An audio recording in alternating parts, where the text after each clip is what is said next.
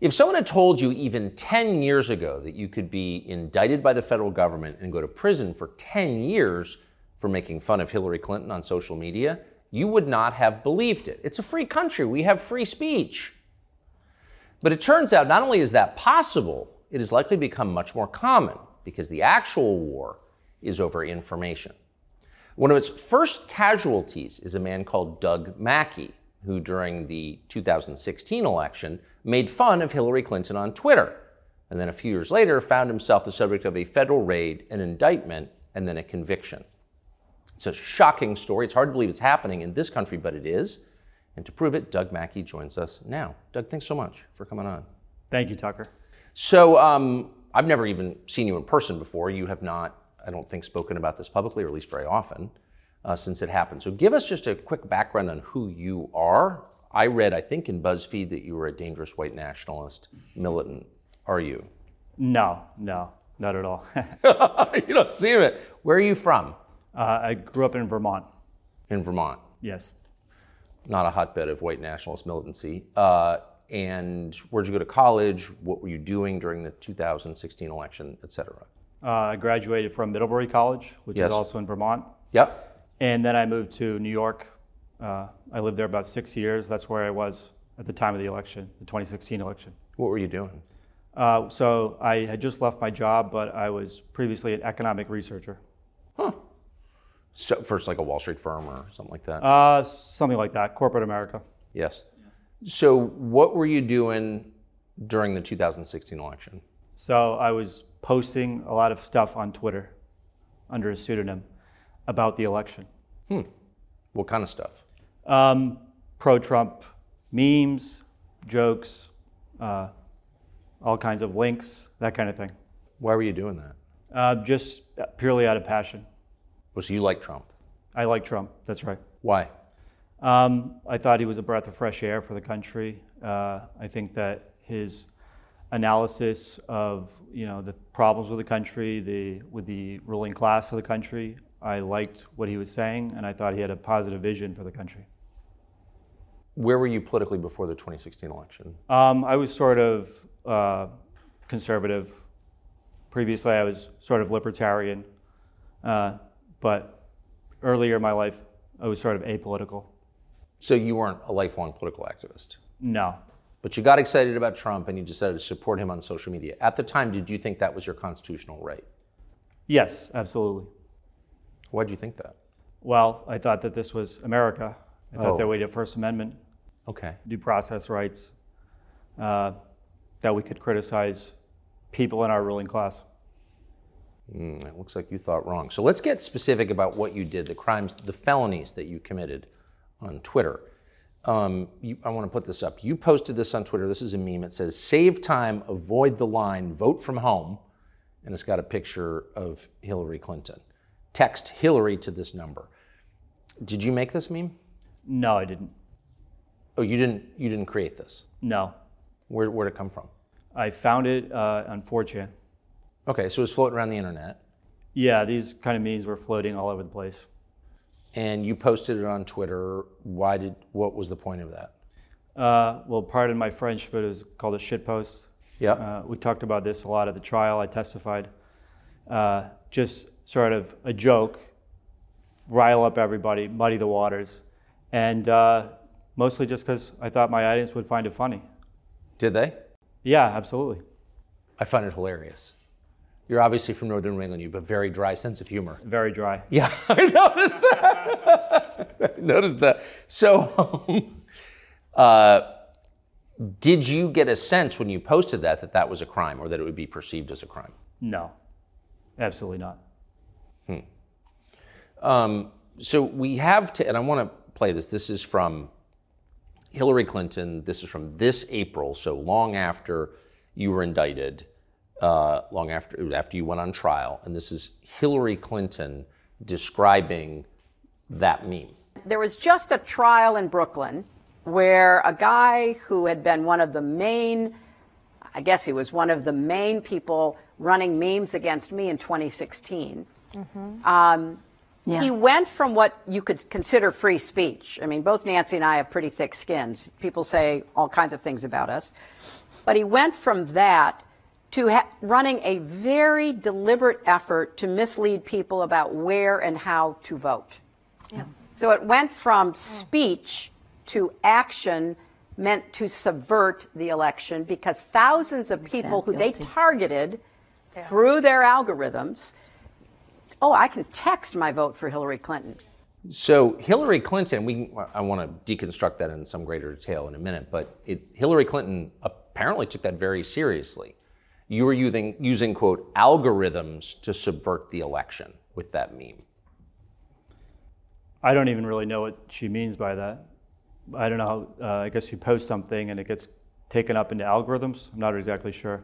I was surprised that she said that. I Did you have personal algorithms that you used? No, Okay. no. It's just copy, paste, and click a button. Yeah.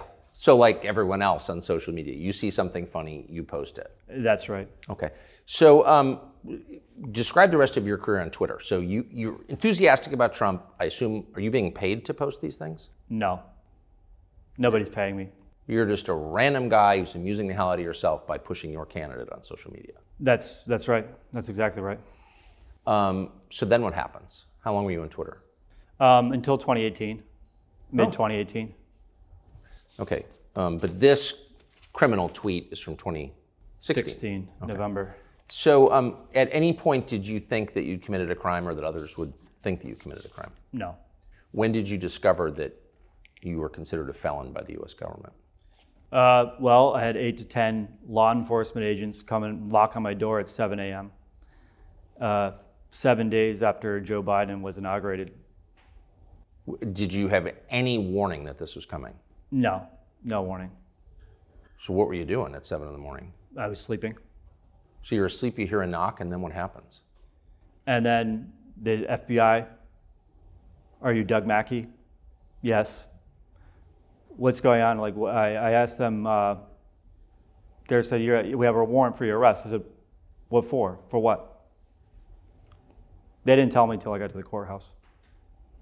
Did they cuff you? Uh, yes. The FBI threw handcuffs on you at your home at seven in the morning and didn't tell you why. Yes. Did you have any idea why? No, I had no idea. What was going through your mind?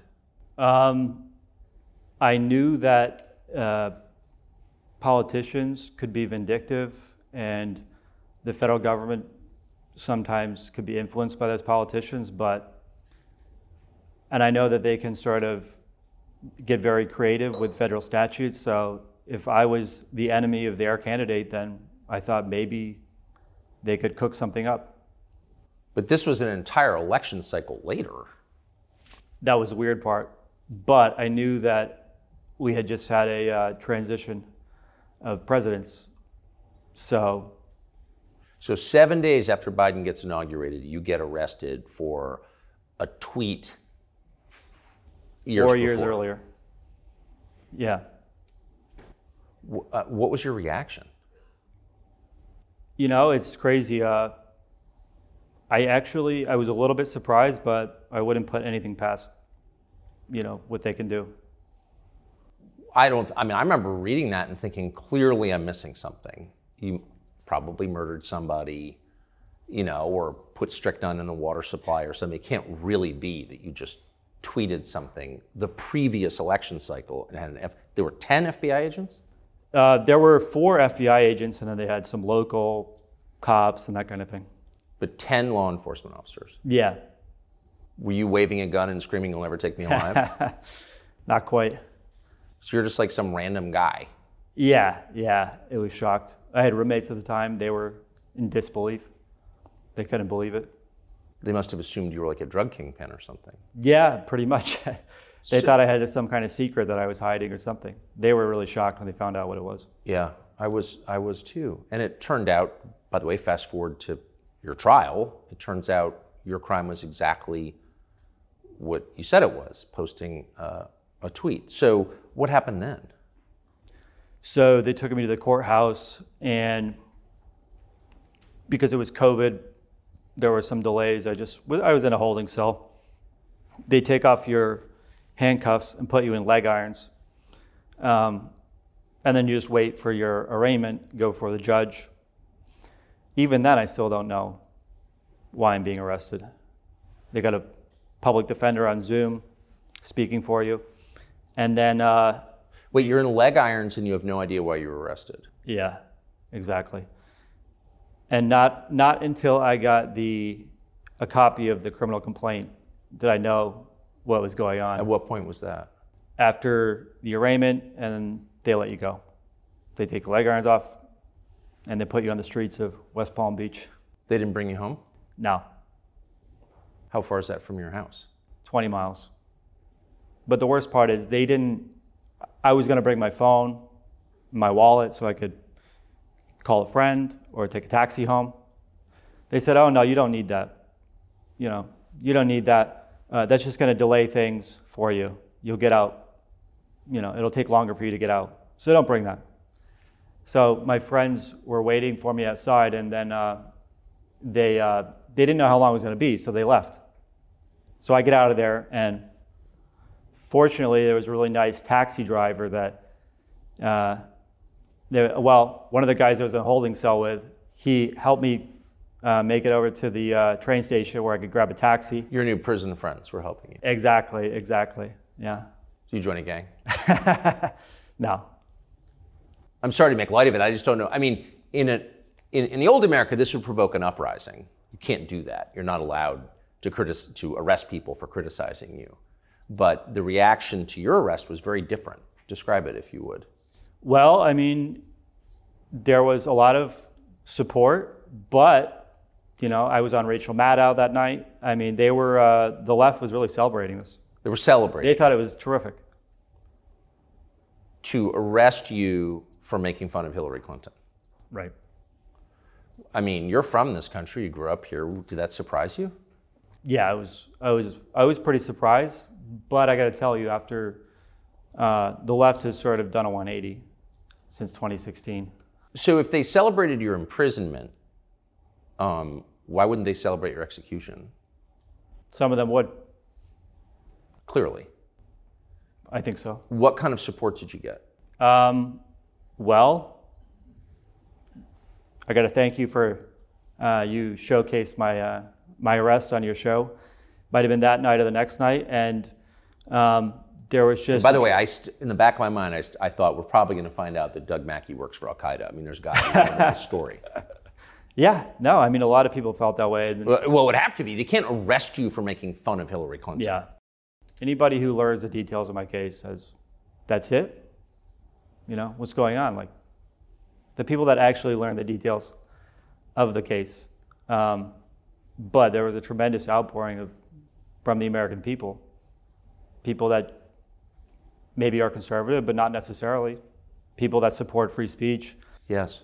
people that don't support an abusive federal government. So Yeah, people opposed to fascism. Speaking of Exactly. Antifa opposes fascism, did they come to your aid? uh, no, Oh, they didn't. no.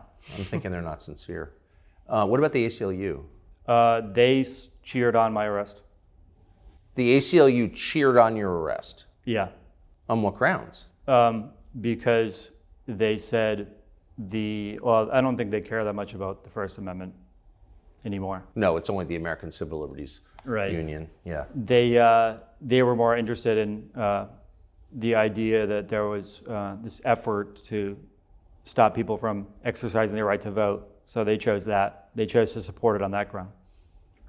So let's let's so let's get to that claim because that's that's the heart of it. So Hillary Clinton, um, you know, whatever her faults, who really has become a vicious person, a hater, uh, sort of dismisses out of hand that you have a First Amendment right to make fun of her, and she does that by saying that people say all kinds of things about us, but his went from running a very deliberate effort to mislead people about where and how to vote an effort to subvert the election because thousands of people who they targeted through their algorithms, algorithms thought, oh, I can text my vote for Hillary Clinton. Now, just to, again to restate, you had no quote algorithms. No. Hillary Clinton has no idea what an algorithm is, needless to say. Um, so you were a, a solo operator. You're one guy on your on your laptop. But the claim is that you somehow stole people's right to vote. Is there any evidence that that's true? No, and the government said that they didn't have to show any evidence of that at trial. They said that the fact that there was a conspiracy was enough. They went around and interviewed people because they would have loved to put someone on the stand who didn't vote because they thought they could text their vote. They couldn't find a single person. They couldn't even find people that that they went and looked up people that texted the meme, the number supposedly four years Yeah. ago, and they couldn't even remember doing it, or they thought it was silly and they wanted to see what would happen. They actually interviewed people? How did they know who these people were? They subpoenaed their phone numbers, Not really. yes, and their voting records. What did this effort cost? I have no idea. But millions of dollars. It had to have cost that much. So the government couldn't find a single person whose vote was, as Hillary Clinton said, subverted by your tweet. No, and they looked very hard. Um, how is it a conspiracy? Um, so there were some group chats where people were creating these memes, Yes. and um, I was a member of some of them. Some of them I wasn't even a member of, and they said that because these people are in this group chat talking about creating memes, that you're part of the conspiracy, even though I wasn't talking in these group chats, really participating in them at all. I wasn't paying any attention to them. So your trial, and we still live in a country where trials are mostly public. I'm sure that will change, and it will be a pure military tribunal, star chamber, uh, drumhead proceeding. But at the at this point, like your trial was took place in public, and we can get the transcript and all that. So the media knew that that there was no actual crime here. Did anybody from the Associated Press or NBC News or the Washington Post, the New York Times, re-examine this case or take a close look at the case and say, wait a second, the guy didn't do anything. Not that I'm aware of. And these are crimes for which you could have spent 10 years in prison. Right. It felt to me like the media were cheerleading your prosecution Oh yeah, definitely. Some of them, by calling you a bigot. absolutely. Um, you, I don't think you are a bigot, I assume. But even if you were, that you're allowed to have your own views, correct? Right. Yeah. No, I'm not a bigot, but like I said, this is America. Right. Um, so why did you get convicted? So I got convicted. Uh, that's a great question. Uh, they basically put 12 people in a courthouse in Brooklyn and say, it's up to you to decide whether this meme was satire or whether it was an effort to trick people out of voting. So they get to decide. 12 people, they can drag you into a courthouse anywhere in the country because they say, uh, since it's tweets, they go over wires, so they can they can charge this crime wherever they please. So if you post a joke on the internet, a prosecutor in could be the most conservative district or the most liberal district in America can drag you in and put you in front of 12 people who are going to decide whether you were joking. They're going to decide what your intent was. Did you think you were going to be acquitted? To be honest with you, no. I thought maybe the jury would hang, but I didn't think we would get 12 jurors voting for acquittal. Do, do you have any idea why they voted to convict? Um, well, uh, I don't really have a lot of insight into that. But with this kind of a charge, um, they don't need direct evidence to convict you. So, really, unless I'm misinterpreting what you're saying, you were convicted on the basis of what they claimed your intent was. That's exactly right. They could not find a single person who was harmed by this. They could find no actual effect of this so called subversion of our democracy. You didn't actually subvert our democracy, there's no evidence that you did. No. But they claimed that you wanted to. They claimed that I wanted to and that I agreed to enter into a conspiracy with other people. Were those people charged? Uh, one of them was. He cooperated. Cooperated? In what way?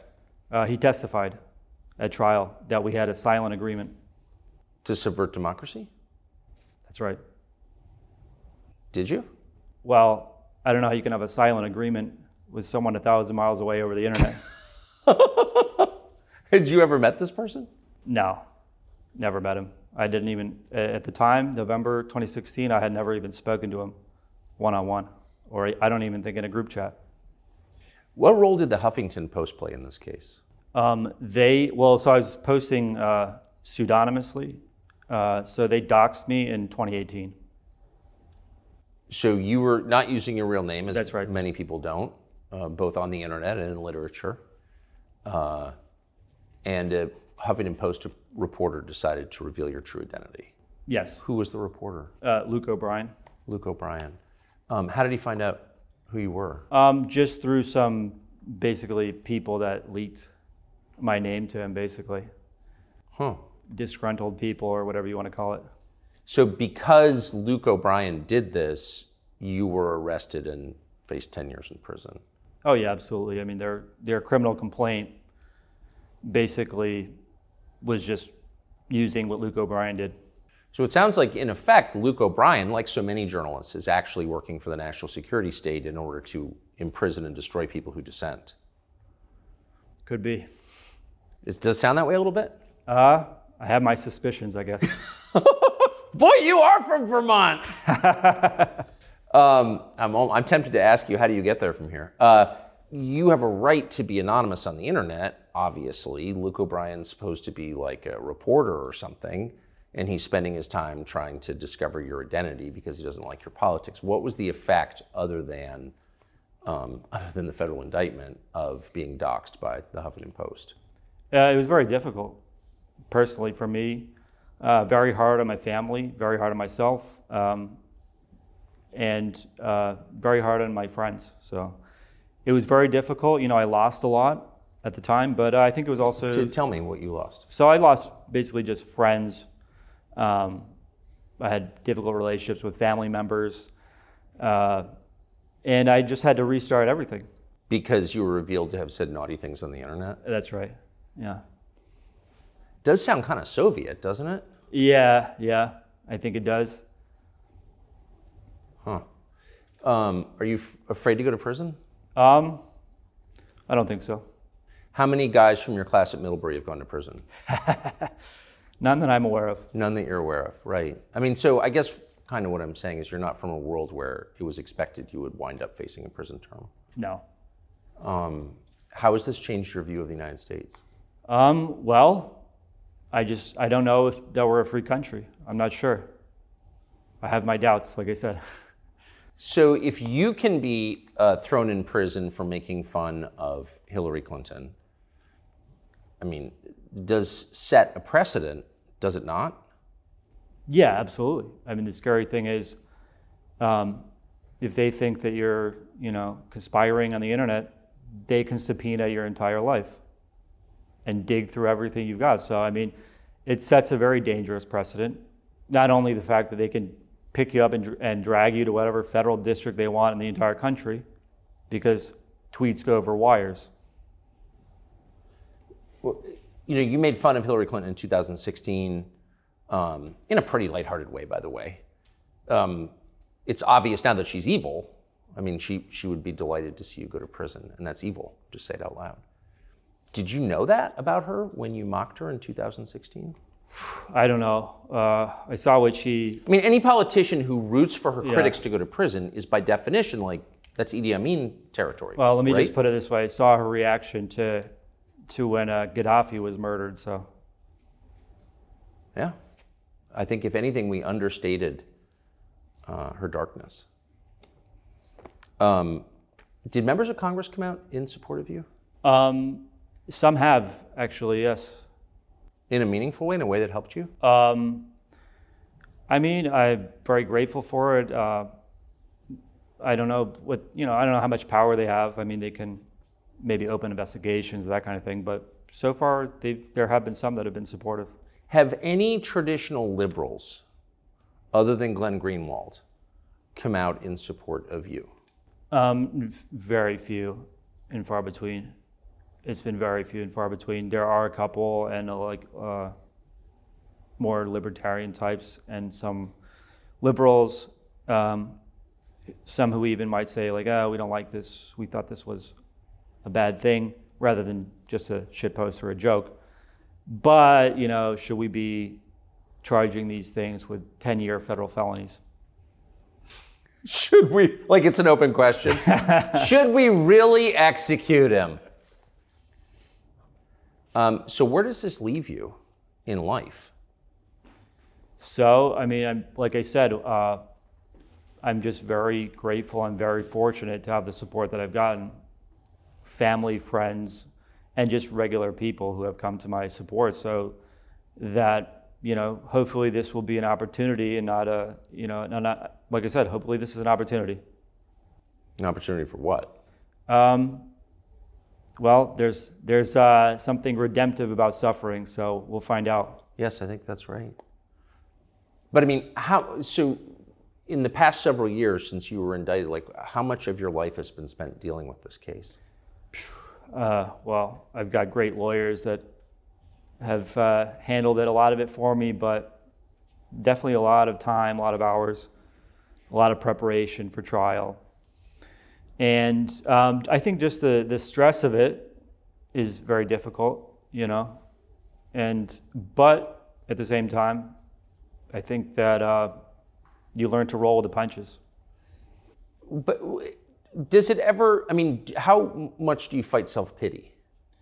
Um, to be honest with you, I don't really, I don't like self pity. Good. Doug Mackey, good luck. Thank you. We're definitely rooting for you. And I'm just, I'm sorry on behalf of the country that you had to go through this. It's just one of the worst things I've ever seen. Thank you very much. Thank you very much. Thank you.